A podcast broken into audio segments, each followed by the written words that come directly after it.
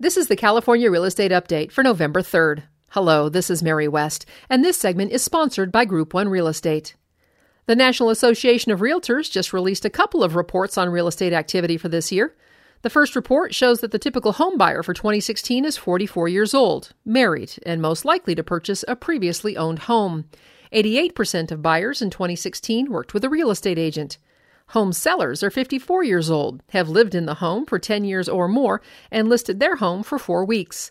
89% worked with an agent. The second report looks at commercial real estate. Commercial vacancy rates declined for core property types in 2016, including office, industrial, and retail properties. Commercial rents have risen about 1.5%. Thank you for listening. And for a transcript, please visit group1realestate.com.